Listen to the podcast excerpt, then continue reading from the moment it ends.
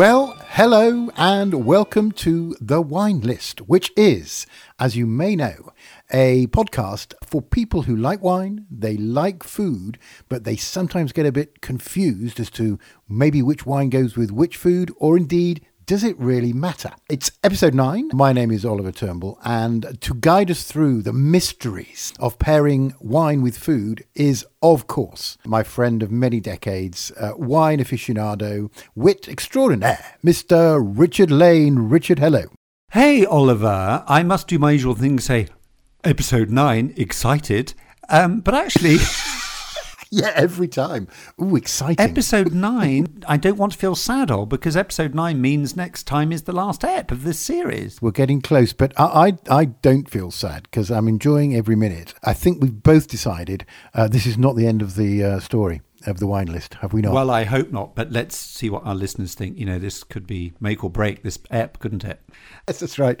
Exactly. Listeners zero. Do you know what? I think I might do it anyway. Yeah. Um, it's just fun. Yeah. And it, uh, it and, is uh, good it- fun spending time with you, my friend, but also, you know, exploring this wonderful, complex, nuanced subject that we cannot totally categorize, much as you would like us to, called wine. Yeah, and you, you, you know you're teaching me every every week that categorization is not everything. Sometimes helpful. Richard, as usual, um, it would I think it would be very very um, relevant uh, and useful for you to uh, introduce this app.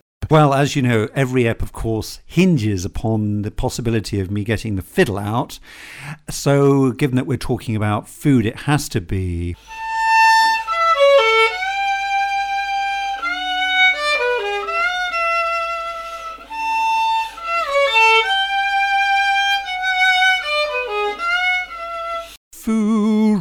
Food, glorious food, hot sausage and mustard. That's from the film Oliver. Oliver.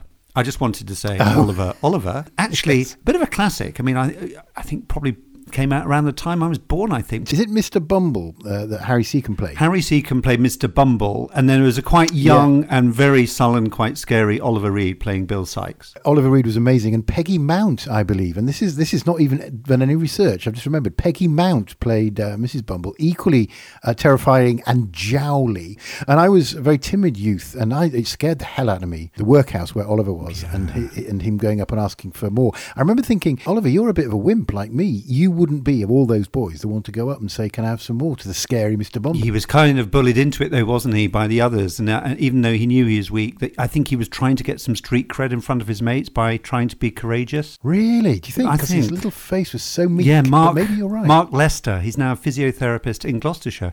Anyway, we digress. Is he really? Yes. it's quite a digression.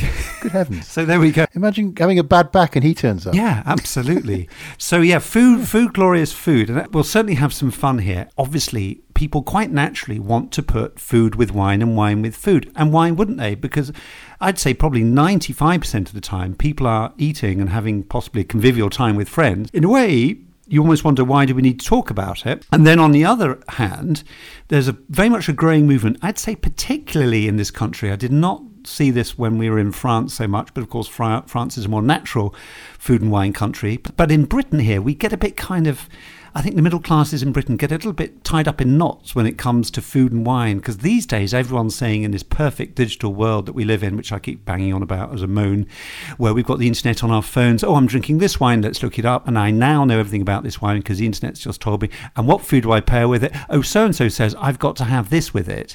And when I do tastings, uh, even at WACT when I'm teaching level two wines for students, or even when I've started doing kind of corporate tastings or fun tastings, the first question everyone asks is, Nice wine, Richard. What do I eat with it? And it's almost as though they're saying, Richard, you must tell me there must be a certain food stuff, a specific food type that has to go with this wine. And I'm kind of going, no, because I don't like the way that everyone thinks we're overly prescriptive about everything. And I, I don't know whether it's anything to do with COVID. So I'm on a bit of a rant today. And we, you know, No, we, we, we had all these kind of, you know, bossy public health messaging from governments and stuff about what we can and cannot do. I think we're being kind of trained or conditioned a bit to kind of be told what to do next. And I think that's coming into the food and wine world. And I think people are becoming less creative themselves as a result. So I want to kick back against that. But at the same time, I really want us to explore what I think are some really good wine and food combinations. So can I be a bit of both? No, 100%. Absolutely right. I have a sort of scientific mind, a categorization mind, but more and more I, I learn from you is that it, it, there is no uh, right or wrong answer. Uh, you say in your notes, I read, I don't do perfect.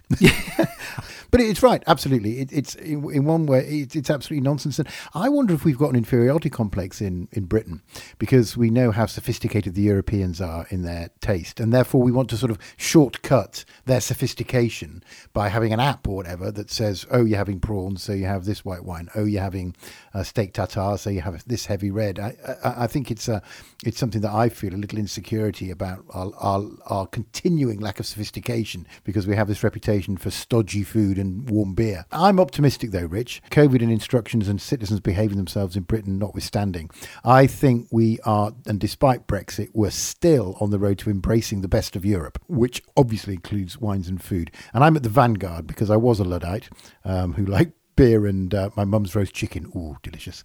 Uh, but I am, you know, expanding my horizons at the age of 55, and I think a lot of people are too. So I think you're quite right uh, in what you say. Yes, there can be a balance, but I'm optimistic that, um, you know, brilliant podcasts like this uh, can really contribute to um, us being able to get more out of um, food and wine, us lovely Brits.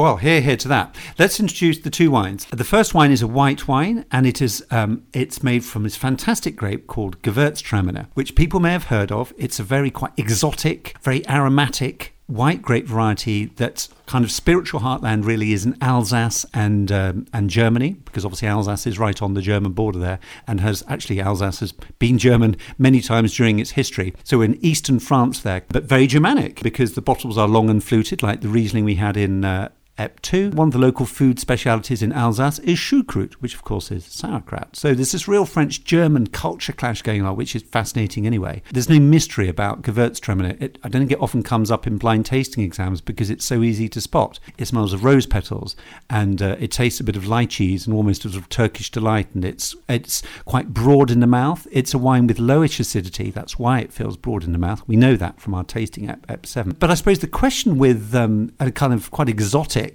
wine like Gewürz is what do you eat with it? Actually, because potentially it's quite a big wine. And one of the principles, I think, the simple principle when it comes to wine and food is if you've got a big wine, that could potentially overpower some bland food, and vice versa.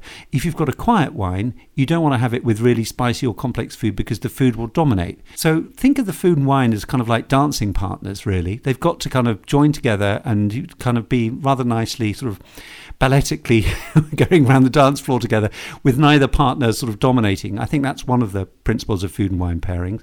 So we're tasting a, Lovely. a Cave de Turckheim, which is a big cooperative uh, outfit in Alsace, uh, 2019 from the Wine Society, £10.50. To highlight the second wine, which is our red wine, really excited about this. We haven't given Italy too much prominence, which uh, you know is, is is ridiculous, really, because Italy arguably is is the most one of the Biggest most winemaker in the well, world. Well, it's the largest. Uh, remember my by, homework. Yeah, yeah, well done. Or by volume, Italy produces the most wine in the world, and some amazing wine.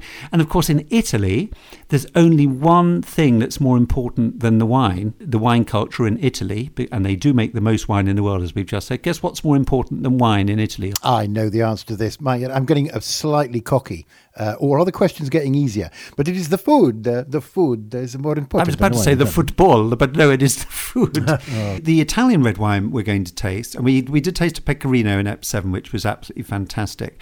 Um, we're taste- oh God, that was that good. was good. We liked that very much. We're tasting a grape variety called Nebbiolo, which comes from northwest Italy, the sort of area, the nearest city, I suppose.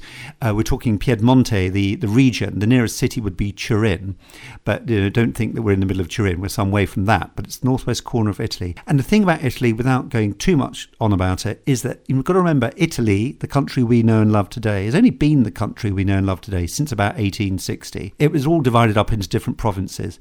So you get this incredible food and wine culture in Italy that really reflects the regions. I mean, just unbelievable regionality. And every region in Italy produces wine. You cannot say that about France. Perhaps that's why Italy produces the most wine in the world, a bit further south than France, obviously. So with Italy, and when you do exams, wine exams, everyone goes, "Oh no, not Italy! It's a nightmare," because it's effective. It's like doing kind of eight separate countries, even though it's one country called Italy. So if you're down south, you'd be having lots of fish culture and different wines, some stunning white wines down, for example, near um, Naples, made from Fiano and Falanghina, fantastic white wines, and the food matching there would be seafood um, down in the Mediterranean there. But here in the northwest of Italy, uh, where Nebbiolo comes from, Nebbiolo is the grape variety that is behind the most, some of the most famous wines in the world. Everyone's probably heard of Barolo. It's a big, chunky yeah. wine, a Barolo, or a Barbaresco. Fantastic wines, not cheap, not least because they need a bit of time in the barrel and the bottle before they're released to soften the tannins. The acidity is high. They're really foody wines. But the point is, with Italian food and this particular grape variety, Nebbiolo, as I said, it's um, palish colour, which you can comment on in a minute when we get there, and it's aromatic again. You can often get violets from it. It's got red fruits, high acidity, tannins quite high. But again, with Italian food, the high acidity, and most Italian grape varieties have high acidity. Everyone's thinking, well, that, why? And is that a good thing? It doesn't sound great, does it? High acidity. High acidity can be wonderful if it's balanced well. And what Italians love, of course, is their food. So the high acidity you're getting in a grape like Nebbiolo will cut through things like fatty cheese, Italian meats, truffle or mushroom risotto, some of the things we're going to try. So actually, the high acidity is your friend, and the Italians are brilliant in the way they balance their wines with their food. So we're going to have a little bit of a explore on that. Absolutely perfect. A few things I heard then. One was, isn't it fascinating how the sort of geopolitical aspects of the history of a company, uh, of a country, come come to play? uh, when it comes to their wines. So uh, it's your wine studyer's nightmare, Italy, because it's like eight different countries. Sadly, of course, they've learned to cooperate on the football field a lot, a lot better. And they seem to have one culture which revolves around uh, winning. But uh, congratulations to them. The other thing I really want to go back on, Rich, you said it uh, just uh, before you introduced, or as you were introducing the white, the Alsace, and you're talking about principles of pairing food. What we do in our work when we are trying to put across a complex uh, concept, business concept, is we talk about principles rather than rules. And what we find is that principles, which are general things that you go by, are a much better way of controlling, managing, or describing a complex system where there's so much going on. And rules are much better when you're describing something complicated. In other words, there's a lot of moving parts, but there's a high degree of predictability, like a, a internal combustion engine. When there's so much going on with the chemicals in the wine, the chemicals in the food, uh, your own personal taste, principles are a much better way of helping you make decisions. So you don't say this wine goes with chicken. Yeah. You don't say that wine goes with duck, this one goes with cheese. You um, set certain principles, like you described so beautifully uh, using the dancing metaphor, where you say if you have a, well, I think you said busy wine or something, another one of those adjectives that I don't use, but I understand exactly what they mean, together with some more subtle food or whatever, is a principle you use when you're matching. And I think that is uh, definitely worth emphasizing because it's a, it's a, like, like, like I say in, in the work I do sometimes, it's a, it's a brilliant way of um, controlling, describing, uh, and applying uh, an understanding of a complex system, which is something where predictability is low because you don't quite know whether that pair will work with that. So if you apply a principle, it's a, it's a much better way of describing that system without, again, getting too scientific. Hey, oh, I love that, mate. I love the way that complements the way you, you think, kind of, um, you know, in your work really wise, your management consultancy work you do. I think that's really interesting. sorry, one thing I just forgot to say, waxing on about Nebbiolo and northwestern Italy, the, the wine that we're tasting is the wine Society's is Langhe. Langhe is a province in Piedmonte. That's the name of the area. The wine Society's is Langhe Nebbiolo 2018. £13.95. pence. So just so we're clear on the wines. I think we need to, to crack on. Should we start with the with the Gewurz? Yeah, you know when you have a, a sort of a, a, big occasion or a working lunch or whatever, you're often not really hungry, uh, and the you know the working lunch is just sort of a, a, mechanism by which business is done, or indeed entertainment is done in this case. I'm absolutely starving, my friend. I'm so hungry. I've been riding a beast, riding a horse this morning, and I've worked up quite the appetite. So uh, yeah, so this won't be a tasting. This will actually be my lunch. Oliver's lunch. Welcome to Oliver's Sunday lunch. Fantastic, good stuff. I'm a bit hungry too. I've already had a little bit of risotto because I uh, basically I've made it. One of the foods we're testing is a mushroom risotto that we want to taste with the Langhe Nebbiolo. Could taste it with the Gewurz as well for Liz and the family and children and grandchildren who are upstairs. And I've already had a bowl of it, and even though I've had a bowl of it, I'm still hungry. I've got, and I'm surrounded by Italian meats and Thai curry. And come on, let's get involved.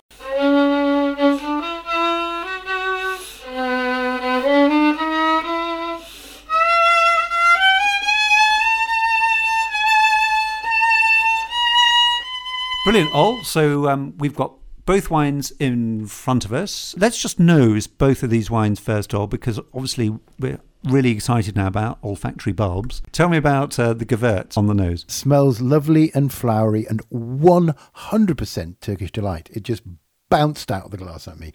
Really nice. The red, the Nebbiolo. Absolutely as advertised by Mr. Arlane. It is it is pale and uh, ruby. Yeah, I mean not as much bouncing out the glass, let's say, but uh, nice. The Gewurz is so pronounced, it's sort of super pronounced, it's hopping out of the glass, as you say. But I feel a bit sorry for the Nebbiolo being up against the nose, on, in front, up against the Gewurz. But the Nebbiolo's got a lovely nose. Yeah, I mean, it's just like a subtle piece of music up against um, a real barnstormer. Right, there's something I've I've got to declare as coming through, and it's uh, quite obscure, but it's distinct, and it is American bubblegum from the 19 late 70s, 80s. Uh, which is probably no longer available, uh, bouncing out, well, not bouncing out, but say sneaking out, should we say, out of the Nebbiolo. And Great. it could be a little bit like Bazooka, uh, also available in the UK, probably still available. Uh, you got a free cartoon with your Bazooka, and it's a bit like that. We'll come back to the Nebbiolo in a bit. We now need to focus on the Gewurz, this complex, exotic. It's funny, isn't it? It's so exotic, and it comes from sort of, you know, the French-German border. Let's taste it, Ol. The Turkish delight thing in the roses is absolutely extraordinary. I mean, I'm just wondering whether I'm getting a better nose. I'm so excited that maybe, maybe my olfactory bulb is uh, bursting into life and going, finally, Oliver, you're using me. Right, let's have a taste. Oh, man. Oh, it's sweet, right? Certainly not dry, well spotted. That was something I didn't want to mention, and you've Yeah, yeah. immediately picked it up. I suppose the question is if we're looking at level 2 SAT from EP7, is it off dry or medium? If it's off dry, it's dryish with a little bit of sweetness. I think this is a bit more. I think this is medium, isn't it? I would say that if I had to. I'd even say, I suppose, because I'm so used to dry white, it's um, distinctly sweeter than the whites I'm used to. And I would normally bulk at that slightly, but it's lovely because there is something that reminds me of dessert wine and there's something that reminds me of sherry, which I'm enjoying. So I'm not put off by that. You know, we talked about my snobbery about sweet wine earlier. Yeah, Uh, yeah. And, and slowly, slowly, I'm becoming to uh, appreciate it. It's like opening up a whole new world. It's like saying you like funk and jazz, but you, you can't get into hip hop. And then suddenly you realize there's a whole world of hip hop waiting for you. Now we're going to start talking about food because You, yeah. you get you get the point. Yes, and we're both really hungry. This Gewurz to me is just the kind of wine I would just want to sit by itself because it's so complex. It's oily. It's luscious. Turkish delight and rose smells of rose petals, lychee, mango. Oh wow, kind of slightly baking, spicy. It's gorgeous. Oily. A lot of wine, lot of wine going on here, as I always say when I get a good wine, and particularly when it's a tenner. A lot of wine going on here for a tenner, or just over ten pounds fifty. Now, to help us with some food matching, because frankly, as you've probably gathered from my intro, my rant at the beginning, um, I'm no expert on food and wine pairing. I like the idea and I'm keen to explore it with you in this app and the other apps we've talked about food a little bit. There's a lady called Fiona Beckett, quite well known journalist in the UK. She writes for The Guardian and she's got a website called matchingfoodandwine.com. Thank you, Fiona. I know you're listening, of course, to the uh, podcast. She really has a fantastic resource available, which is giving advice about this sort of stuff. And she says for Gewurz, a classic pairing for her would be a Thai red curry with co- that's got coconut milk in it. What do we think? Well, I'm going to give it a go because A, I'm starving, and B, I've got a coconut milk curry, which is actually Sri Lankan, my one. Um, I hope that's good enough. But I'm Oh, on yeah. Fiona's uh, website now. It's a nice looking website. She, I just can see her at the bottom. You could, you can just, you can just imagine enjoying a glass of wine with that lady. I don't know what it is. She's got a little twinkle in her eye, and she looks like she'd be really, really good company. Nice to see you, Fiona. Tell us about your a bit more about your curry. It's a prawn curry in a Sri Lankan style, which I thought was quite unusual. Has a green look to it, but it's definitely a, a sweeter curry because it's got coconut in. And please, Rich, can I have a mouthful?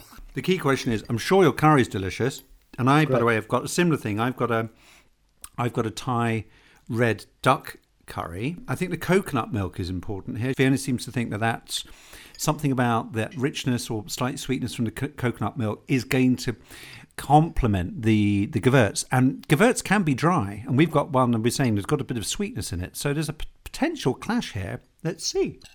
Wow. That is nice. I mean, part of me thinking, you know, this is a setup and we, we think this should work and we're following Fiona's advice, but there's something really nice about, you know, when you, sometimes when you, um, you eat something and you drink something, it's sort of two separate things, you know, you're getting refreshment from the fluid and nourishment from the, uh, from the food. But that does seem to be, and uh, maybe I'm imagining it, something going on where the wine's saying, hmm, nice to meet you, Sri Lankan curry. And the Sri Lankan curry is going, oh, you likewise. Do you fancy a dance? It's nice. Guidelines here, not rules, you know, principles. Going back to that thing you were talking about, which is absolutely spot on when it comes to food and wine. I'm convinced it's not about hard and fast rules, it's about guiding principles. Good guiding principles when it comes to food is that generally food can alter the character of wine, I think, more than wine characters uh, can alter the character of food, even though there is a bit of yin and yang between them. And in food, there are two elements of food that can really enhance wine, and that is acidity in food and salt in food. Acidity and certainly saltiness in food can make dry wine, and this isn't a good example with the Gewurz because the Gewurz has got some bit of sweetness in it. But if you have a dry wine and you have food that's quite salty, compared to non salty. If you have the non salty food with the dry wine, the wine will taste really, really dry. If you have salty food with a dry wine, it will enhance the relative fruitiness of that wine. Actually, that makes perfect sense because I guess some of it just come down to um, chemicals complementing, cancelling each other out uh, as well. So uh, yeah, so let's stick to the principles. I like it. That I'm going to go out on a limb here, and I say, I say, um, I just had another nibble, another sip. There's something going on there's something going on here which is nice. Uh, can't put my finger on it, but they, I'm going to put my neck on the line and say these two comestibles go together well. Of course, you wouldn't necessarily associate curry with wine, right? I, I can't imagine there's too many Indian restaurants who pride themselves on their wine list. Actually, that might be me being totally prejudiced. But this is quite a spicy food, and you know, you'd associate a nice. Uh, but yeah, you said in your notes, didn't you? Give me a Cobra anytime if you're going out for an Indian uh, curry, for example. But this, no, seems to work. Seems to work for me. Really good call, Rich and uh, and, and, and Fiona. The curry I'm having is quite spicy. It's not Vindaloo cur- Indian curry hot, but it's I'd say medium to medium plus on the hot food side, which potentially is hazardous because that actually chili heat can sometimes not work very well with and can kind of accentuate high alcohol in wine. What's the alcohol on the Gewürztraminer? I'm guessing it's 13.5 yeah 13.5 in the Gewürz I mean that's what you would expect Gewürz is quite a quite a boozy grape actually particularly for a white it tastes like there's a um, yeah there's some booze in there which is nice one of the other food pairings that Fiona mentions on her her website we could try. I was just curious though, particularly with this little bit of sweetness in the wine. Have you got a bit of blue cheese there, Ol? Yeah, I've got a, a, few cheeses, one of which was off the menu. You, you didn't suggest it, but I saw some Yorkshire Wensleydale and thought, well, I'm going to have that whatever. That goes with anything. I mean, what a huge surprise the fact that you saw some Yorkshire food comestibles and slipped it into the app. Because, of course, I am from Yorkshire. You might not have. Um, I might not have gone on about that. I couldn't find any Bedfordshire blue, sadly, but never mind. I've got a little bit of Roquefort, strong blue. Let's give blue cheese and Gewurz a go. Cheese and wine oh, together. Yeah. Mmm. I really, really feel there's something going on. Could it be that there's a sort of third thing going on with the wine and the cheese combining? I didn't think I'd be able to taste the wine because the cheese is so prominent, but I, I can, and it does something to it. Quite indescribable, but there's a third sort of sensation coming out, which is really rather lovely. It's a fusion, isn't it? That's almost created some other kind of feeling. Brilliant observational, because again, going back to principles, this Gewurz any Gewurz is a complex aromatic wine that's potentially difficult to pair. I've just had it with a little bit of Roquefort. I have to say, I, I don't think it would necessarily work if the Gewurz was dry, but there's a, the sweetness in this medium sweetness style of Gewurz with the blue cheese and the I mean, powerful cheese Roquefort, like I'm sure your Stilton too, gorgeous. Oh, it's really nice. But it's really, really good because it's not like you've got two heavyweights knocking each other out in the boxing ring. You've got two heavyweights kind of interlocking, complementing each other, and they're both shining. To use the old corny pun, the whole is bigger than the sum of its parts. Absolutely right. And I, like you say, as my confidence increases, I'm very, very confident to agree with you. It's exactly what's happening because I was wondering. In the back of my mind, if it went against one of your principles, which was, you know, com- complementary, a bolder flavour together with a more subtle flavour. But in this case, absolutely, it's like when you get um, a sitcom where you've got two funny characters, and instead of in- instead of cancelling each other out, there's something, there's some um, some kind of alchemy between the two characters that makes the whole thing even funnier, um, as opposed to two people trying to be funny and cancelling each other out. Uh, Yeah. That's kind of the metaphor I'm feeling here. It was extraordinary explosion of a third. Well, you said fusion. That's exactly the right word. It was a fusion of this um, fairly sweet.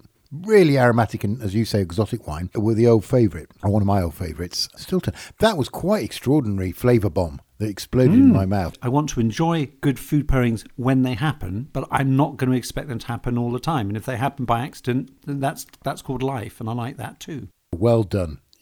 I love the way you sometimes veer into philosophy, and actually there are there are sort of um, philosophical lessons, and it's like, yeah, if something happens which is rather glorious, even if you can't put your finger on it scientifically, excellent.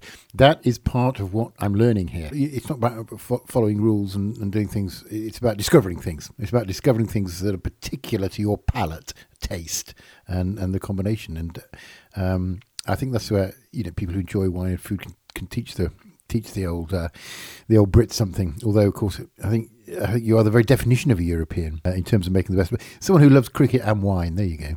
That's probably the definition of a British European.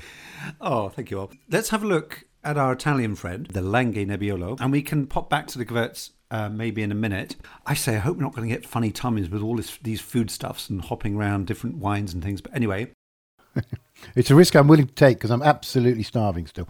it's funny. Remember the height of sophistication in, in, in, in at university was a wine and cheese party, and you thought, "My God, I'm a grown up. I've been invited to a wine and cheese party." So there was never any sort of pairing. It was just like, uh, "Let's go a little bit squiffy, and uh, let's have some cheese to soak it up." Uh, and I think that must be the first time where I've just consciously thought, "Wow, that just that flavour bomb just works." But we're looking at this fabulously interesting, I think, um, grape variety called Nebbiolo, so which is potentially a bit tough, but I think because we haven't got a you know an amazing Barolo or Barbaresco because our budget doesn't go to that, and we want this um, podcast to be accessible to everyone. Okay, thirteen ninety five. Uh, it's not cheap, but you know this is an introduction to Nebbiolo, I would say. And the Wine Society blurb says this is a good entry, and people in the wine business who know a bit more about this region than me say this is a good introduction. Start off with Langhe Nebbiolo before you get on to spending money on Barolo and Barbaresco wines, also made from Nebbiolo. But I had an instinct that we were going to be in Oliver's truffle territory here, although we haven't stretched to truffles. I have made up some, some mushroom risotto, as I, I said earlier. Have you got some risotto there, Ol? I have a, um, a, a chicken uh, and mushroom risotto. The mushrooms are dominant. I'm expecting to get that mushroomy taste from the risotto. I think I've got a winner here. Truffles and mushrooms and risotti, they would say in Italian. This is where you would be eating mushroom truffle risotto, northwest Italy. And you would you'd probably be having this with a glass of a glass of Barbera, or maybe this, a glass of Nebbiolo, or a glass of Dolcetto or something. These are the red wines that come from that part of Italy. So this is, if you like, a sort of authentic geographical sort of um, food pairing. And I'll just describe what I'm tasting, which is an ordinary mushroom risotto. I did add some porcini, dried Oh, porcini, nice. uh, Yeah. which, I then soaked for half an hour. So you get the lovely kind of um, uh, porcini, and you keep the stock and you add that when you're making the risotto. So you do get this lovely, earthy, really kind of forest flory, earthy flavour going on in the food, which I really hope will complement this wine, which is, as we've said, it's going to have high acidity, possibly high tannins. We'll see. Let me just taste the wine first. Hold on. Porcini's like a miracle food, aren't they? Um, I've become vegetarian and I'm sort of giving up for this podcast episode, slightly being cheating. Um, but yes, those porcini mushrooms can uh, can, can form the basis of a, a really bolognese, meaty feeling vegetarian sauce. Incredible. I love this Nebbiolo, um, this Langhe Nebbiolo, because it's, yes, the acidity and the tannins. The tannins are on the high side, but they're not really overpowering. They're, they're lovely. They're coating my teeth. Absolutely delicious. And with the um, the mushroom and the porcini and quite a bit of parmesan cheese in here, a little bit of rocket as well as a as a as a base. Now I'm going to try both together. Again, it's just so harmonious. I mean, can, they really are harmonious. Oh, I mean, I've cheated really, but I haven't got parmesan, but I just take a little nibble of the um, um, of the of the cheese and the truffle gouda, and then the wine. Oh, it's just wonderful. It really, I did, I did not expect this, you know, Rich. I expected everything to taste nice. Uh, food's decent quality. The wine's decent quality. I did not expect this this fusion effect where something else happens when your palate is um, aroused by all these tastes. So the mushroom, the, the truffle, the cheese, the wine. Oh my goodness!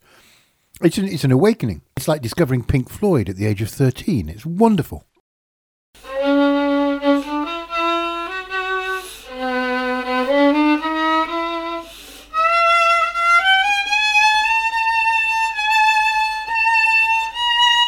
Problem I sometimes have is that I can't quite tune in to all three things at once. So I can't focus on an interesting conversation with a friend and fully appreciate potentially the amazing food and wine that's going on at the same time. And my little experiment, my social experiment, was when I spent a bit of time living by myself before I met Liz. And when I occasionally cooked something which I thought was half decent, or maybe like this mushroom risotto, I would deliberately turn the radio off or the music off, and I wouldn't end, end up talking to myself or, or to my dog Topper. RIP Topper. And um, I would just sit in silence and really, really appreciate the food and the wine. So, slight irony there because some of my best food and wine associations come from being with lovely people, uh, with Liz and friends, or with you and Dean and Rami. But actually, if I really think about it, quite nice having food and wine without any conversation or any music. Well, I've never done that, but I can completely see what you're saying. So there's something about the moment as well. I always I remember sitting with my friend Rob, sun going down on a Greek island, and Pink Floyd was playing, and there was that mixture of sitting with a lovely friend.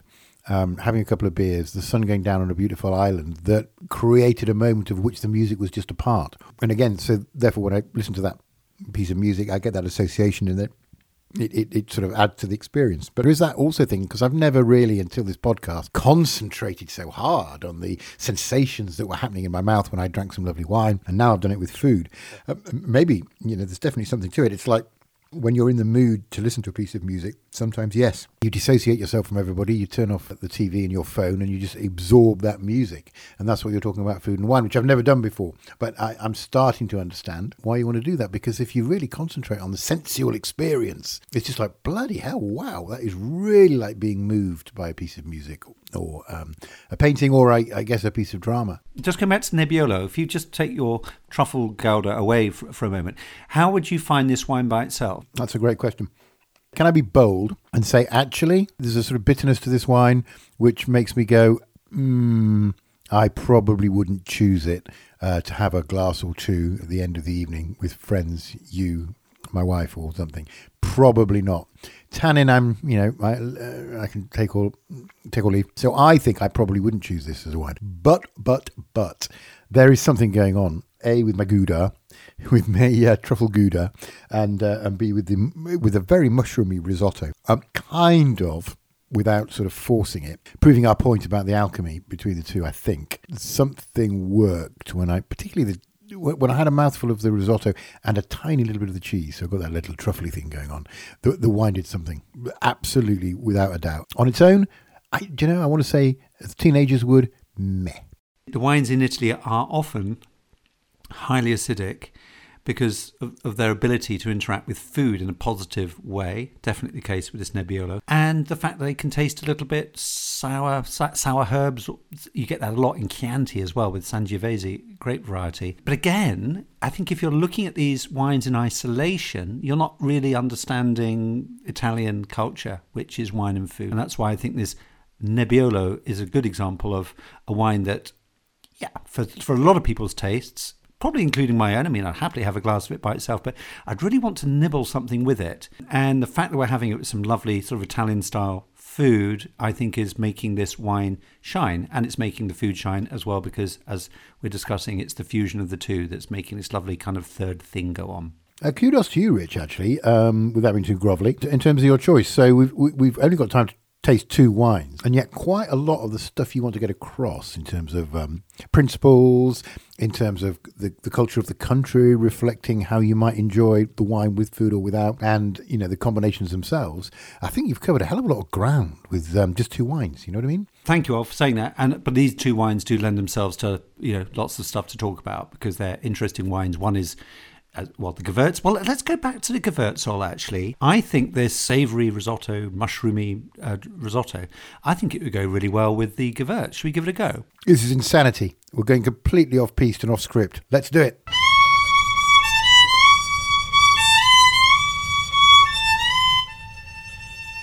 This is the bravery that that we um, hear about with this podcast. We we don't care. We're not just you know sticking to the script. We just go crazy sometimes, and we pair uh, mushroom risotto with a.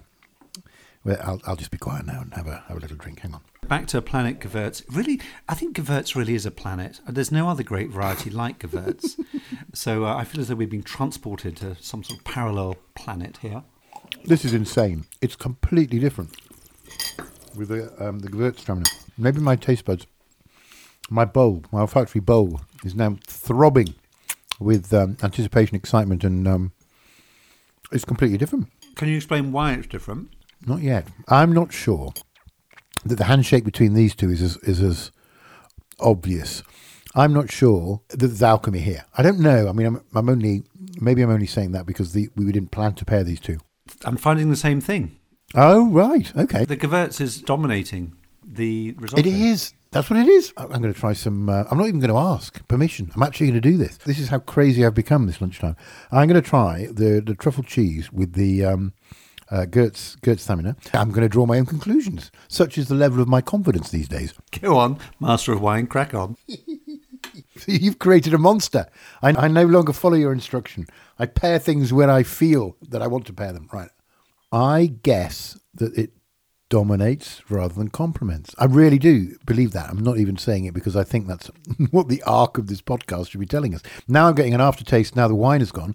I'm getting an aftertaste again of the truffle and the cheese. But I'm not getting a third fusion. I think point made well there. And again, I think with Gewürz, you know, this is, this is a, a bit of an outlier of a great variety, but good to focus on because I think initially, because it's so complex and such a lot going on, why match food with it? Drink it by itself. But we have found with a bit of Thai curry, oh goodness me, absolutely fabuloso. Back with our lovely Italian risotto and cheese, not so good. Can we just pop back to Italy again?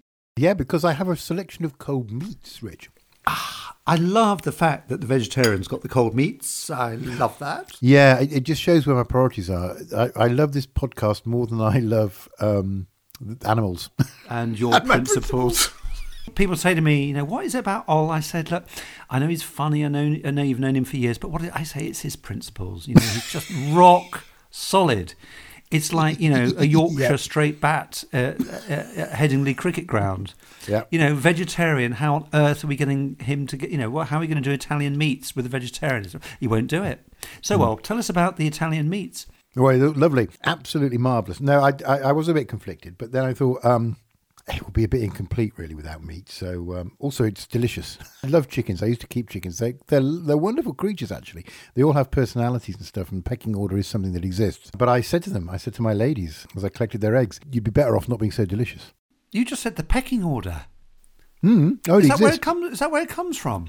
One hundred percent, it does. Yeah. I, I didn't know that. Yeah, that's the pecking order. I kept 12 hens and I could just about, not quite, but I could number them 1 to 12. I was one poor, poor bugger at the bottom, number 12, who just got pecked the whole time. And then there was this matriarch at the top who would sit on my knee, cluck, and go, uh, I'm, I'm the queen. Cluck me. And uh, absolutely, and the number one would peck number two, number two would peck number three, and it didn't take them long to organise themselves. And then number twelve would be this sort of bedraggled, featherless, um, Flightless bird called Oliver. like me when I was playing for the fifth eleven. Well, there we go. Of course, you and I know nothing about what it's like to be henpecked. However, quick word on the meats. The acidity of the Nebbiolo and the tannins, I think, perhaps the slight tautness, if you like, of, of, of that wine would really go well with the cheese here because the, the Italian cheeses will obviously be very fatty. And we'd, of course, hope that the acidity would cut through the fat. Do we get it? Let's try that, see if we get a sensation of that. Oh, yeah. Mm, okay. Oh, God, that salami's nice. Oh. oh, my salami is spectacular. Let me just take a sip of the old uh, Nebbiolo. I'm feeling fusion. Oh, wow. I just got some sort of afterburst of something which wasn't wine or meat. It was just loveliness. It was almost cheesy and almost like bready, doughy. Really amazing. Good Lord, I did not expect that. Oh, it's delicious. I mean, just add something. You know, when I was when I was um, had the Alsace and the risotto, it didn't add something. I was eating some food and drinking some wine. But if I'm going the third way, there's something. Wow, that's really nice. If you're in Italy now, you would know all this stuff, and I think that's partly why the British just run around. Going back to your chickens, run run around like headless chickens. Oh, what do I have with this wine and what do I have with this food? Because we're not part of a great food and wine culture. But in Italy, of course, you've just grown up with this stuff. And so the kind of stuff that we're now waxing lyrical about, you know, the Italians would go, would probably scratch their heads and go, well, of course, uh, what do they expect? Because they sort of grow up with it. And the children will be having a little glass of wine, even if it's a bit watered down when they're five or six years of age, sort of thing. And it's so, I'm not blaming the Brits. I'm just saying it's just, we're trying to understand culture. You cannot just look up culture in a book or on a website. No, you must absorb it. I've just had some lovely um, Italian salami, going back to the Gewurz. I've just tasted some really nice Gewurz and some really nice salami. But the two were side by side, but they were not connected. I'm going further. I don't like it. No, I, they, they don't work. This is incredible. I really didn't think this would happen. I thought it would be a bit more, a bit harder. And some of the things have been marginal, but this is this is distinct. I think it's worse than two things. I think it's a, a, a disunification or a, a non-complementary or a, a non-unification. D- disunification. Brexit, for example. Oh, golly. Well, I tell you what, no Brexit's going to stop me enjoying uh, the best of Europe. Can we just draw together a few threads and principles, going back to that concept, that idea? Yes, that'd be marvellous. First of all, I want to say thank you to, to Fiona Beckett and her website, actually, which is a, really is a super website. And I'm sure Fiona, I don't know her, but I'm going to get in touch with her because I'm sure she'll probably agree. It's not about being bossy and saying A must match B and C and D and all the rest of it. It's just about helping people make choices. I do understand that. The About Fiona picture, there's no way that that lady is is going to be all about rules. She's all about enjoyment and and adding to something to the experience. I'd be amazed if she wasn't anything like that and anything other than that. To be honest, I think it's it's pretty simple, and it sounds overly scripted in in terms of the conclusions we came to. But we've come to them independently because we just aren't organised enough to plan all this stuff. We don't taste in advance. We do taste live. We are tasting in real time wine and food here, and I think we've just seen some some great examples of lovely food pairings. But it kind of goes back to my point, I think, which is not so much worrying about what you're going to pair wine A with food B, but just to use the principles of avoiding disasters. If you're making food at home and it's and again and it, there's some nice acidity and salt, you know that's going to enhance the wine. You know that sweetness in food is going to make wine taste awful unless the wine is really sweet, and that's why we have dessert wines, and that's why dessert wines are generally sweeter than the desserts that they accompany. The other principle is just think: is the wine a featherweight, lightweight, middleweight, heavyweight? What is the wine. And this is where obviously the wine knowledge that you've now got all helps because you'll know if it's a Beaujolais, it'll be light bodied. There's no way you're putting that up against something really hefty in the food department because the food will just knock it out in round one. So I keep talking about boxing. I know nothing about boxing. Anyway, so it's a sort of thing about just using common sense, I think. Is this a complex wine? Is this a characterful food? Give it a go. But if there's a mismatch, it's probably not going to work. I think that's what we're saying. It's principles. Utterly convinced about that and, and, completely relate to it in, in my work. It's a complex system. In other words, low levels of predictability. An internal combustion engine is complicated, high levels of predictability because the engine will probably start and move you forward. Pairing wines, low level of predictability because there's too much going on. There's the chemical structure of the wines, temperature, there's whether you're having a good time, ditto with the food, your palate, etc. Principles. We, we, could probably outline the principles. I mean, you, you've just done it, uh, but they're, they're relatively simple and few. And the most important one, of course, is if it tastes good, it probably is good. Personal preference. flipping heck. How important is personal preference? Whether it's wine or food or, or wine and food pairing, absolutely. So never forget if you're pairing stuff and you like it and it's maybe against what other people are saying, don't worry about it. And the other thing is, can you have red wine with fish or white wine with red meat? What's the answer, Rob? If you fancy it, you definitely can. And if you like it, you definitely can. And in order to have a personal preference, uh, what you need to be is a human being. That's it. You put a human into the system, the complexity goes up a billionfold, and therefore rules won't work. End of story. Otherwise, you'd get people from Glasgow like this kind of wine, people from Birmingham like this kind of wine, people from Acapulco like this kind of wine. Actually, not true. Well said, Ol.